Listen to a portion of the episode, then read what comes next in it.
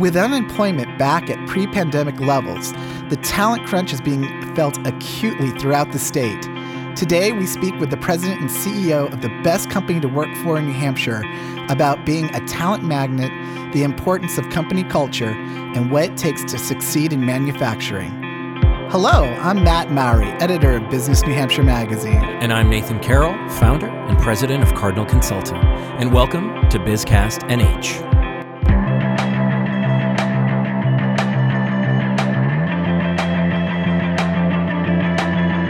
Matt. Yes? Do you remember your first job as a kid? Oh, yes. Yeah. Uh, what was I, it? It was, I, I was a bagger at a supermarket. Oh, yeah. I worked my way up to cashier. Yes, you did. Yes, you did. Nice, nice. Oh, yeah. My dad, as soon as I was old enough, he's like, you're getting a job. And I'm glad he did. I mm-hmm. learned a lot from it. Mm-hmm. Instills a lot in you, maybe. Yeah. What about you? Uh, I was, let's see, it was like a two-parter. I was like twelve years old, and my dad got me a gig watering plants at a garden center that he did business with. And then I like to say I worked my way up to the fertilizer room. and I... Uh, Uh, and I, you know, made something of it. And then because I was a cocky seventeen-year-old, they canned me. Like, rightfully so, though. Right. Because I was a cocky seventeen-year-old. And they were like, no, not not happening. So then I went and sold suits for six months. And you learned your lesson? And I learned my lesson that I will never sell suits again. Yeah, exactly. Exactly. So, oh, man. Um Yeah, so I think it's there's there's a lot to be uh, a lot to be said for, you know, the first jobs and those experiences and working with those bosses that that uh, it's the training ground to get ready for the big show. You know, I, I'm always surprised when, you know, occasionally I'll go in and be asked to help seniors in college, you know, with resume prep or what have you, and uh, I'm always surprised when the resume hasn't even started. You know, like the, it's all about what they've done in college, but there's no even part-time jobs on it. And I'm thinking, how are you ready to go into the workforce right now? I mean, I mean, even to just learn the basics of showing up on time mm-hmm. and, uh, you know, how do you behave and talk to your boss? How right. do you get along with coworkers that you may not like? Right. All those things that you can learn in the part-time job before you get to the actual one that counts. Exactly. And you don't, you know, you don't have to be eighteen to learn that stuff. You can be twelve or fifteen or whatever. Right. Um, cool. So, so what's the worst job you've had? Or oh, the worst that was... thing that's happened to you on the job? Uh, geez, no, I think just showing up every day for six months to try to sell suits at a place that I was just totally not mm. enthused about. So I quit with like three days notice and then went and worked at another garden center. Back to your roots, as it were. Yeah, back to my roots. Back to my roots. Um, so you heard, uh, our listeners have heard a couple of chuckles so far, and I think he gets a kick out of our stories. Um, our guest this week has a career in product development leadership spanning over twenty-five years. Since twenty twelve, he's been at the helm of Bedford-based Sunrise Labs as its president and C E O. Eric Soderberg, welcome to BizCast. Oh, thank you. So Thanks great. for chuckling at our stories of youth employment. What was your first I have job? Plenty of those stories myself oh, here. Boy. How do we you might want to have start to pry there? One out yeah. of you. Oh, I had no idea we go back that far. But, uh, my first job was laying wall-to-wall carpeting. Uh, it was a summer job. Yeah, it was actually way, way back then. What was that? In the... Uh, you know, seventies, late, early eighties.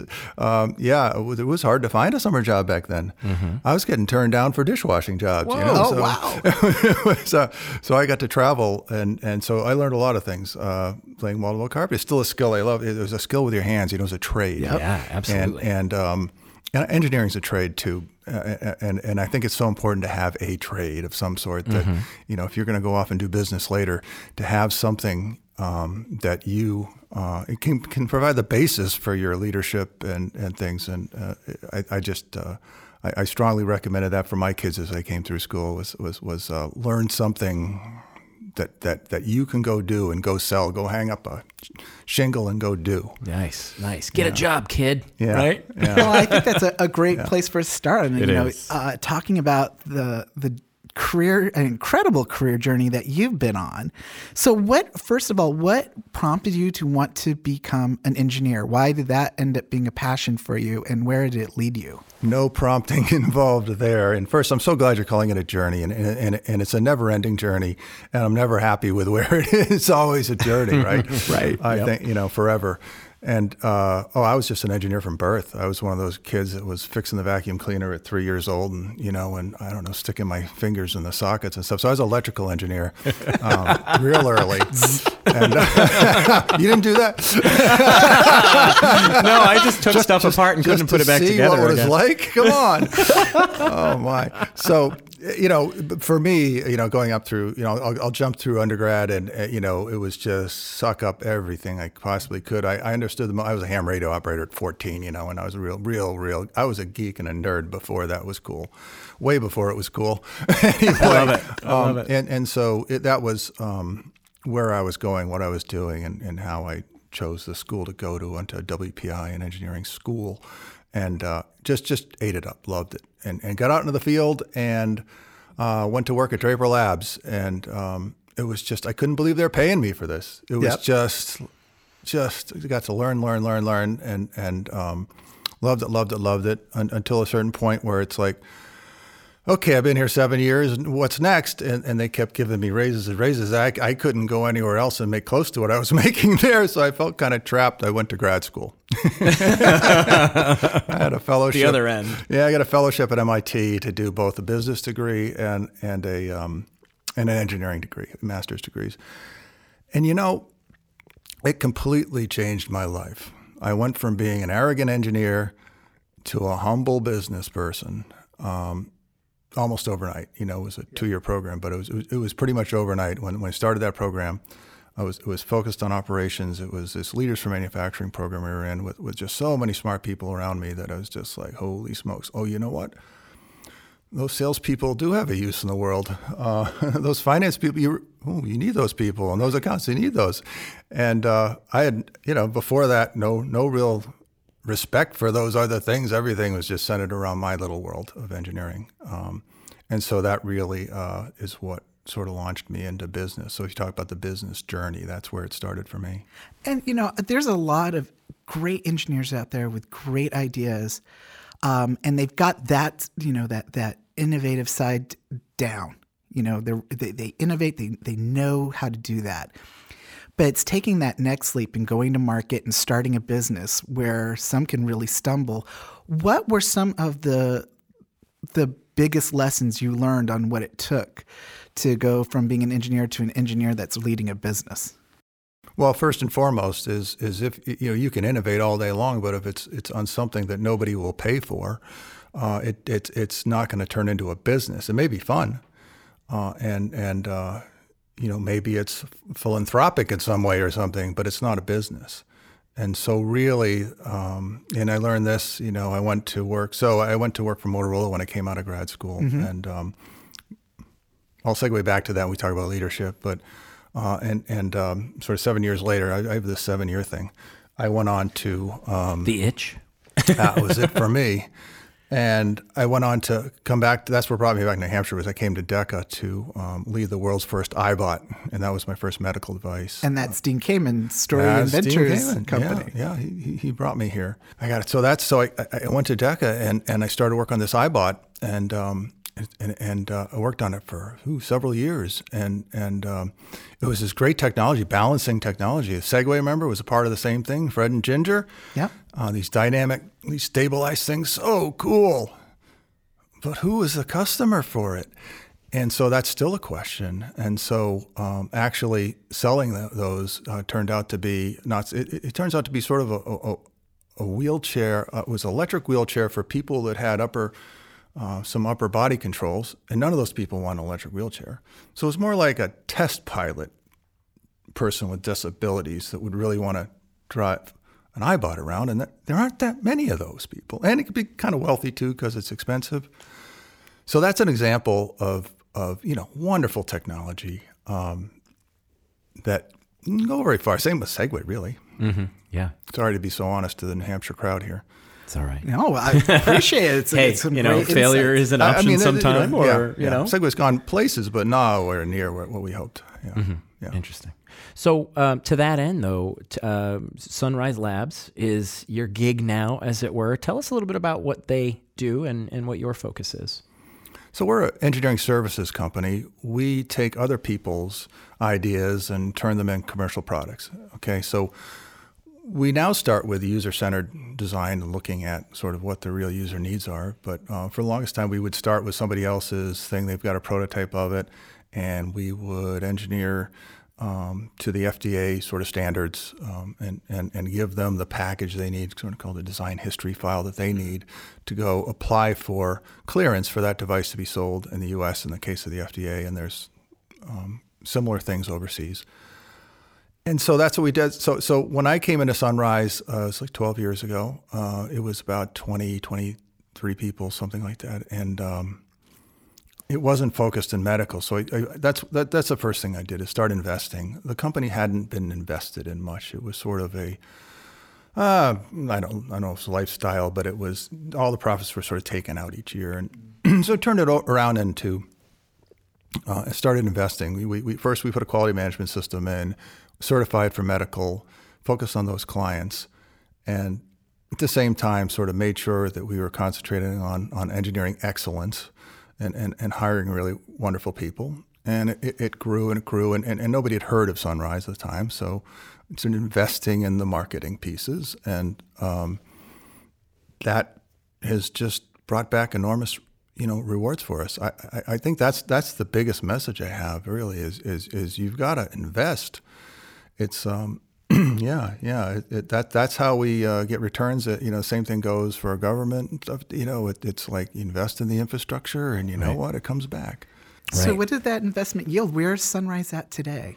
You say you, when yeah. you came on board, it was twenty-two employees. Yeah, so we're about one hundred niche. people now. Oh wow! And um, we're, we have um, more work coming in than we possibly know what to do with. um, so we're at a stage now where we're trying to figure out, well, which is the best work to direct us in the direction we want to go? Because you sort of are what you eat in this business. You know, you get the experience of working on those projects that have that technology moving in that direction. So, you know, there's a lot of um, scratching our heads and saying, okay, where, where are we going to take it from here? And, and what type of customers are you attracting? Who, who's coming to you? We could do the full uh, gambit from startups to the, the large, the very largest medical device companies, and um, everything in between, really. The the startups come to us because we have that process to um, get their devices cleared by the F D A. The big guys come to us uh, because we're more nimble and, and can do things faster than they can, because they As they grow, they, they add layers of sort of uh, process that slow things down, and, and, and and they can come to us and get things done a lot faster than if they do in-house. But also, you know, the big guys tend to measure themselves on revenue per head count, so they try to keep the uh, yeah. the, the workforce sort of down number down to a minimum. Our revenue per head count's not nearly as good as theirs, but um, you know, we're uh, we're we're uh, we're having fun. Awesome. Awesome. So um, with that focus, uh, you know, on investment, obviously an investment that you've made is in your employees. You are the best company to work for in New Hampshire. So um, tell us a little bit about the culture, the benefits, the programs, uh, things that make Sunrise really the best place to work. Yeah. And I want to say, you know, investing isn't about dollars really here. And in, in our case, certainly, um, it's it's we do have competitive benefits everywhere, but we don't like Um, you know, have have gold-plated um, sort of, um, you know, uh, benefits. We, we you know, and, and, and months of vacation and things. We we um, we have a culture that, that I think is has been our I know has been our competitive advantage, and so it's it. it I'll, I stole the uh, this from Motorola, the, the the basis for it. At Motorola, there were. Uh, there were key principles that never changed, and then there were sort of some other bigger goals that changed sometimes, and then there were the annual things that changed all the time. But the two key principles, uh, and, and that we use, and I've used in every job since, is uh, constant respect for people and uncompromising integrity. And that's where it all starts. That's that's while I was at Motorola, I preached that to all my teams and every team since that I've managed. It. it really, really has to start there. It, it, it, um, you know, I tell my people, look, constant respect for people. We have a special tactic for, which is, uh, we call assumption of positive intent. I've spoken about that, um, before at, at, at, at, at other events. So I don't know if I want to repeat it here, Hall, but it, it's basically, um, I know that everyone at Sunrise is out for the best interest of Sunrise and our clients. And each one of you at Sunrise can understand that that's true about each other. And so when Matt does something and you go, what the heck was Matt thinking? I, I don't go Which and talk. Which is often a question. I just said that like three times earlier today. I don't know. I don't no, go I'm talk kidding. to Susie and say, how about that guy, Matt? I don't do that. And I also don't say, oh, but he meant well. I assume positive. Yeah, I know he meant well. No, I go talk to Matt and, and, and find out. And, and, and that leads to learning. Uh, and, and I'd say eighty percent of the time, maybe ninety percent of the time, I was wrong. I, you know, my reaction was was. You know, Matt says, Eric, you told me that you wanted to, oh, yeah, I forgot about that. You know, and so that's another important piece of leadership, right?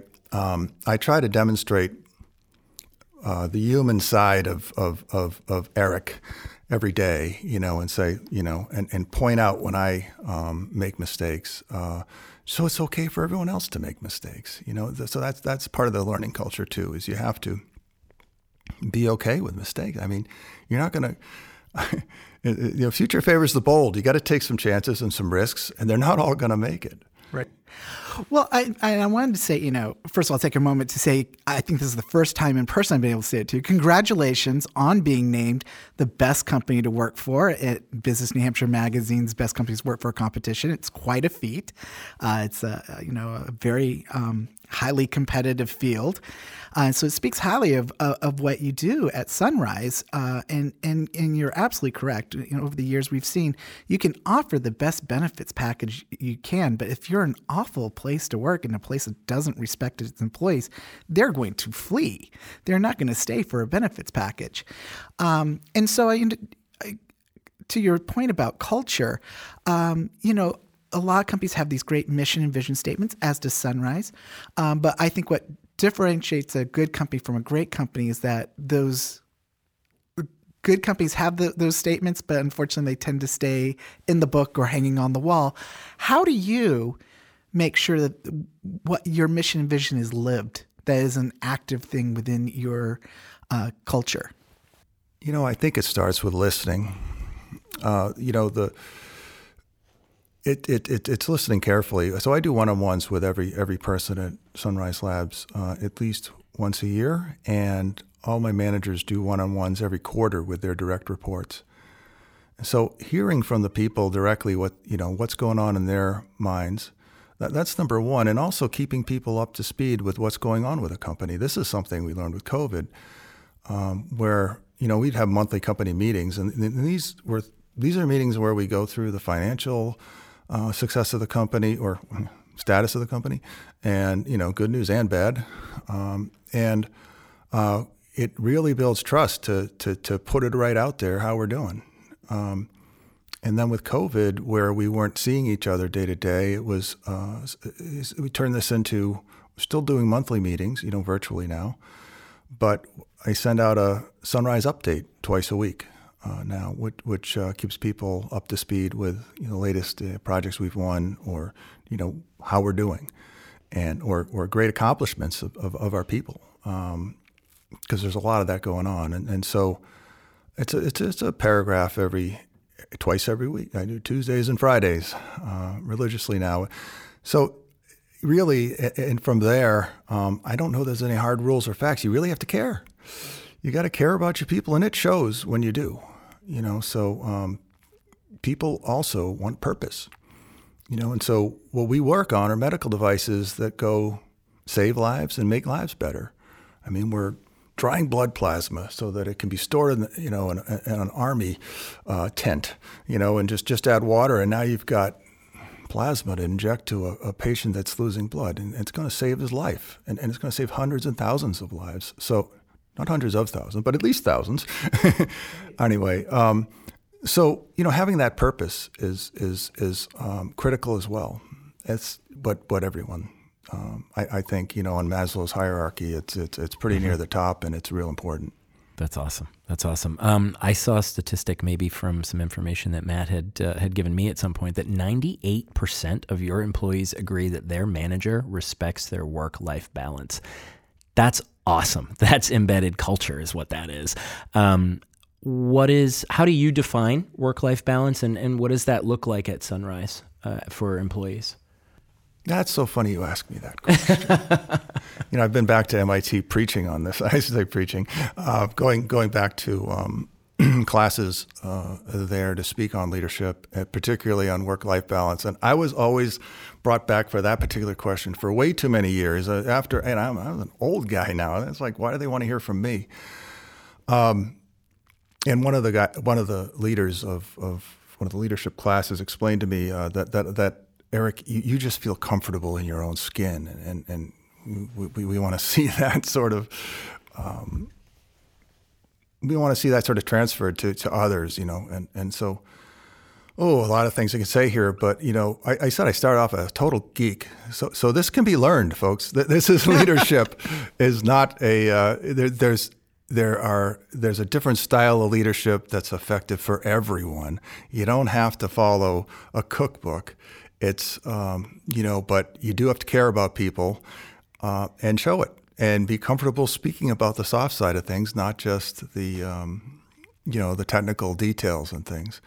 You got to talk about feelings, you know, right. and, yeah, and that's true. Something it's engineers, true. You know, it's not a normal thing you're taught, you know, so so it's. Uh, There's there's a lot of pieces there, but work-life balance, I, I, I don't even like the term because it, it, it, it implies that somehow life is separate from work, and you have to balance the two. Um, but but it, I know what it means, you know. But but to that end, I, I would say that life, work is a huge part of your life. When you have a good day at work, you go home, and your kids are happy to see. You know, you're happy right. to see your kids. Right. Everyone's happier. I feel like we should call and it same work-life integration. Yeah, you know, because and, it, it is. You, we yeah. of course our viewers can't see this, but you just did this sort of thing with your hands, where your fingers yeah. interlock to say that this is an integration. This isn't a separation. It is, and you need to understand the constraints that your employees have. They know, especially during COVID, right? We have. You know, uh, a woman who's who's got three girls at home at young ages coming up through this, who's also got parents that are sick and this, that, you know, you got to be flexible, right? It and, and let them um, fulfill all their lives' dreams, you know, it, not just at work. And so it's about understanding and and integrating. Yeah, I totally agree with that. Nice, nice. Yeah, yeah. I know in, in my experience it's been where if someone says, like, I have a personal thing or my mother needs or my child needs, the conversation ends there. And I, I tell them, you know, get your jacket on, go take care of your family. Absolutely. Because that's what matters. And to your point, that integration, they go home and they're fulfilled and they say, you know what, I did what I needed to do today versus now hating your boss because they told you to stick around till five o'clock when you're supposed to leave. You know?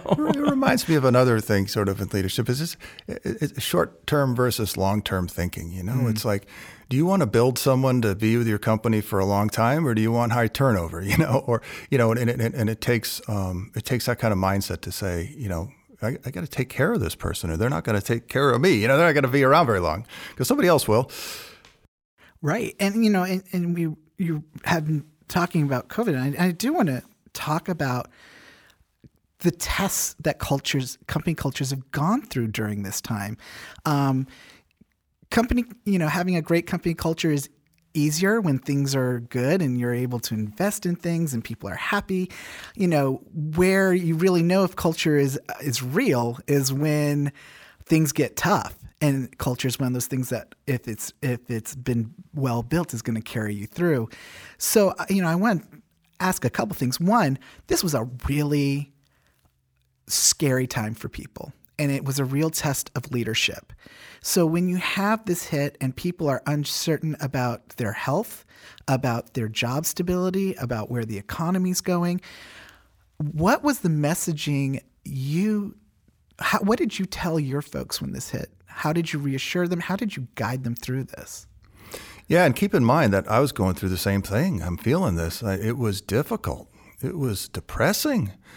And so that was the first thing I told people was, look, you feel depressed? Boy, if this doesn't depress you, I don't know what will. Yeah. It's okay. That's human. That's normal. I feel it too. Um, and and that, that was sort of number one. And and and then it's just like, so how are we going to get through this together? And so here we're going to take it day by day, step by step. First thing we're going to do is say, anybody who doesn't have to be in the office to do their job, don't come in. Um, work from home. anything you need. Do you need a, an adjustable desk? Do you need, you know, you got to get a second monitor um, to get set up at home and be comfortable? Um, you know, is your Wi-Fi modem good enough? You know, let's get you set up to be productive at home. Uh, so, so that, that was just an example. I, so this, I, I know you want this more generalized when times get tough, but it's really, I, I just find I'm not smart enough to do anything else other than to be honest with, with, with people, you know, um, I don't try to spin a, a special story or, or, or soften it. Um, just say, yeah, this sucks. Well, and I think that's a trend we saw among this year's best companies is that, that transparency, the realization that if we're going to get through this, we've got to be honest with one another. And I think what was also impressive about what came out about your response to in Sunrise is that um, you were very honest with fo- your folks about that this was tough for you, that you know, I think some leaders feel like I have to be the strong one with all the answers. And I think, you know, that sometimes doesn't work. You know, I, I uh, you know, yes, I want the person in charge to, to be able to lead, but it's also nice to know that they understand what I'm going through. And I think that was something that you did very clearly with your folks. No, thank you. Being yeah. able to empathize with them. That's the word, empathy. Yep. Mm-hmm. It is. It is. We did that with our clients too, not just our people. Yeah. And what do you think it was about the culture you had in place that has allowed Sunrise to weather this challenge? Um, you know, what are the aspects that were b- baked into your culture that has uh, allowed you to still succeed despite, you know, the challenging environment we find ourselves in?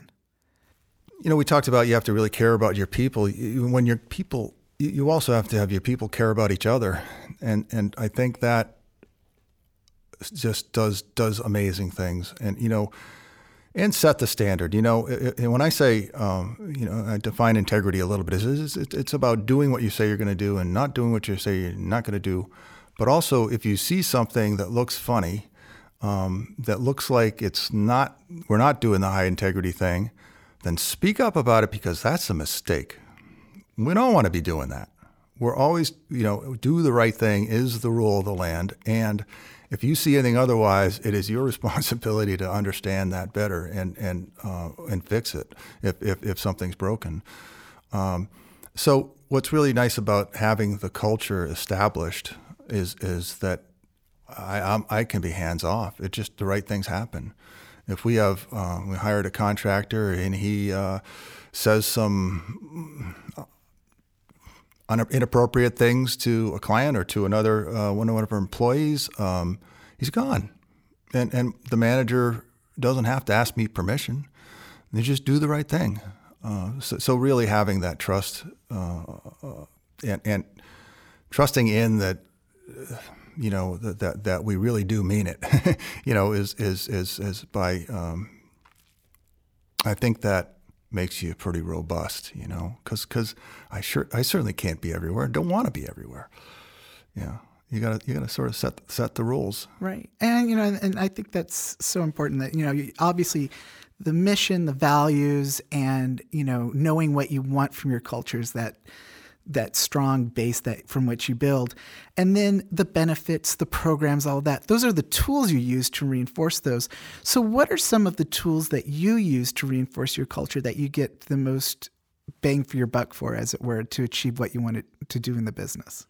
Well, I try to just say yes. When when when a manager asks for something, I tend to just just say yes is my first uh, instant response, because they're asking for it because they believe it's appropriate and, and, and they need it. Whatever. I actually just said yes to a ping pong table, uh, you know, yes. a few months ago. But that's an example of something where, you know, I've had other employees, uh, you know, say this, that they, they worked at companies that had the beer taps and the mm-hmm. and the ping pong tables and stuff, and it sucked. You know, it was lousy. There wasn't that underlying culture there. Right. So, so it takes a lot more than the, the sort of gimmicky things. But um, it's um, it's just important to, to, to, to uh, you know, for, for, even if it's a mistake, just say yes and figure it out, because that's how we learn and grow, you know, so. Can always find a closet to put the ping, ping pong table in if it doesn't work out, right? so far, so far, so good. Yeah. Good, good. Yeah. Awesome. Um, geez, what I hear right now from you and, and about the company, um, I'm taking a few things away. It's it, honesty, integrity, compassion, and empowerment. Um, and I think that's an awesome recipe for success. Um, and I want to thank you for sharing your story with us. Oh, it's been a real pleasure. This is awesome. And uh, I will be honest, I knew very little of Sunrise. Um, and in, you know, just learning about you and, and the company, I'm um, I was fascinated just to learn what I learned on paper, but to be here and, and, and really hearing you, this is why we're doing this, is to really understand that um, there's humans behind these great ideas and behind great leadership. And, and you're certainly one of those great leaders, and we appreciate your time. Well, thank so. you so much. That that's a huge compliment coming from, from you both, and, and such an honor to be honored by the Business New Hampshire magazine. I have enormous respect for, for, for the magazine and, and what it does to, to integrate our, our wonderful, wonderful state. it's awesome. Uh, awesome. This is New Hampshire is such a such a great place to do business and, well, and live. Well, yeah. Congratulations again. Yes, and thank you, and and uh, thank you for being a great example of what it means to be an employer of choice in New Hampshire, and for sharing uh, your views on that. As you know, we're a huge talent crunch in the state now, and everyone's trying to figure out how to be that employer that people want to go to, so thank you for sharing your insights on that. My pleasure. Great. Eric Soderberg is president and C E O of Sunrise Labs. Thanks again. Take care.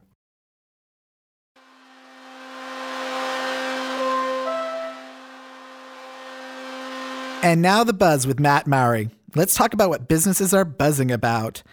Well, the worker shortage has put employees in the driver's seat, as many employers know, and you may be getting more of them asking for more money. And uh, an interesting study from business dot org recently found that only twenty-one percent of Americans have asked for a raise in the last year, and that's costing them.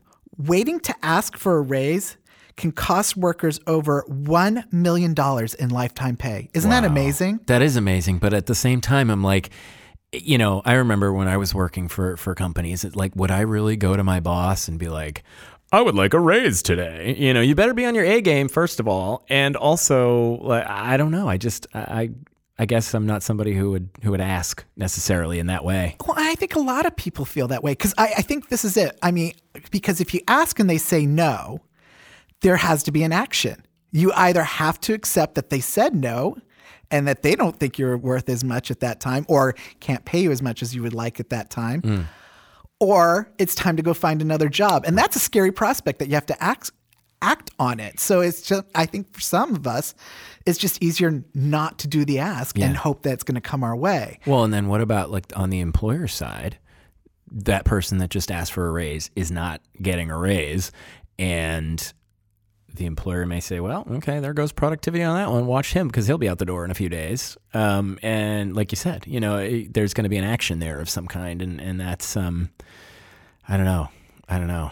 But on the other hand, you know, I think more employees are going to start getting emboldened, knowing that, you know, employers want to keep them. And, and so if things start improving, I think you're going to see more employees asking, because the alternative is they're just going to go find another job where they're naturally going to get more money. Well, it's true. Yeah, yeah. And and I think you're right. And the other piece being that um, there's, you know, I, I think there should be a conversation around not just I want to raise, but Are, do we have a living wage? Do are we competitive? What are our benefits? You know, let's st- have the employees start a larger conversation, not just come piecemeal asking for raises every couple of days. I think proact- employers that are proactive about it are going to be uh, in a better position in this economy.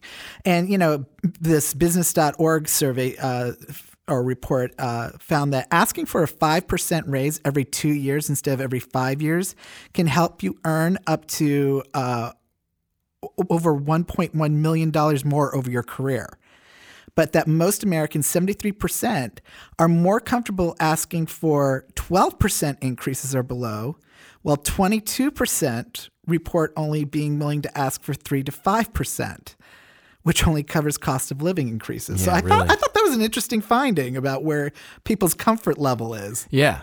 Uh, again, my comfort level would be just not there for the most part. But I'm not everybody.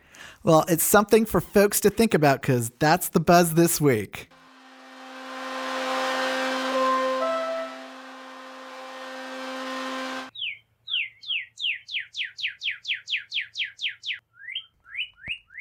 Welcome to the Cardinal Corner. I'm Nathan Carroll, and let's talk about helping yourself. Not self-help necessarily. utilizing business assistance organizations, Matt. We all need help sometime. Yes, we do. Yeah. So the question is, Some are you f- more than others? Uh, well, believe me, I know. I've seen a few of them. Gosh, I know. Thankfully, none of my clients are in that category, but yeah, we all do. So the question is then, are you focused on your own business's success as much as you're focused on, say, your clients or selling your product? Are you stuck in the grind of the day to day? Can you get out of your own way to make sure that your business is essentially being the best that it can be? Oftentimes not. Quick local, a uh, quick story rather. Um, Cardinal's doing some work with a local agency in our region in the northern part of the state focused on engaging small businesses um, to build a plan around recovery and resilience. I've talked to a number of entrepreneurs about their journey into business ownership, and I am so surprised at how many small business owners go it alone, almost totally alone when it comes to managing or growing their business, right? Being a small business owner is scary and lonely enough. Never mind trying to grow and change on your own. Um, I, I think if that were me and I was trying to do that all alone, I'd go absolutely insane, close my business, and go back to selling suits like I did in high school for six months, right? Um, but I'm not going to do that because I am seeking out assistance from these organizations um you know, in our state. They are are also uh, around the country as well. Um, we get so focused, though, on that day-to-day or helping a client or selling that product that we sort of develop blinders, right? And we're so focused, and we got to get it done. And then all of a sudden we say, oh, wait a minute, I haven't really planned for the next year or so. So the question is, who can help us? So let's just focus on the state of New Hampshire, where we are. The Small Business Administration, it's a federal organization, but they can they have a lot of partners in the state. The Center for Women in Enterprise is an amazing, amazing uh, organization.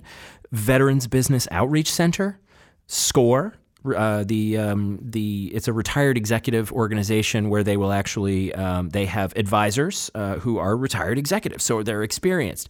Um, my favorite, I'm slightly biased, but. Because um, I've done some work with them and I uh, am a client of theirs, is the New Hampshire Small Business Development Center.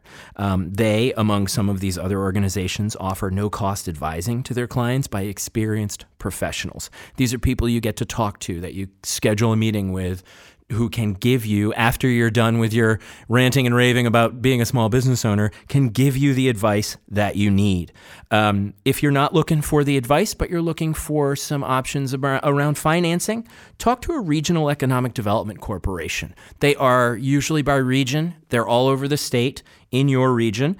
Um, there's also the Community Development Finance Authority, the Business Finance Authority, um, But in the in the sense of financials, it's most important to develop a relationship with a local lender first, who can then guide you to these uh, the economic development corps, for example, or these other organizations. Um, we always need to be focused on ourselves and our businesses, as it were, and there are organizations, amazing organizations out there to help you.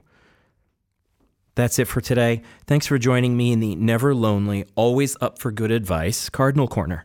Find more at our website, cardinal consulting N H dot com, or on social at cardinal consulting N H.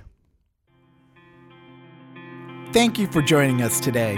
If you enjoyed the stories and information you heard in today's podcast, find more by subscribing to Business N H Magazine or visiting business N H magazine dot com. I'm Matt Mowry. And I'm Nathan Carroll. BizCast N H is a joint production of Business N H Magazine and Cardinal Consulting. Listen to us anywhere you find your favorite podcasts.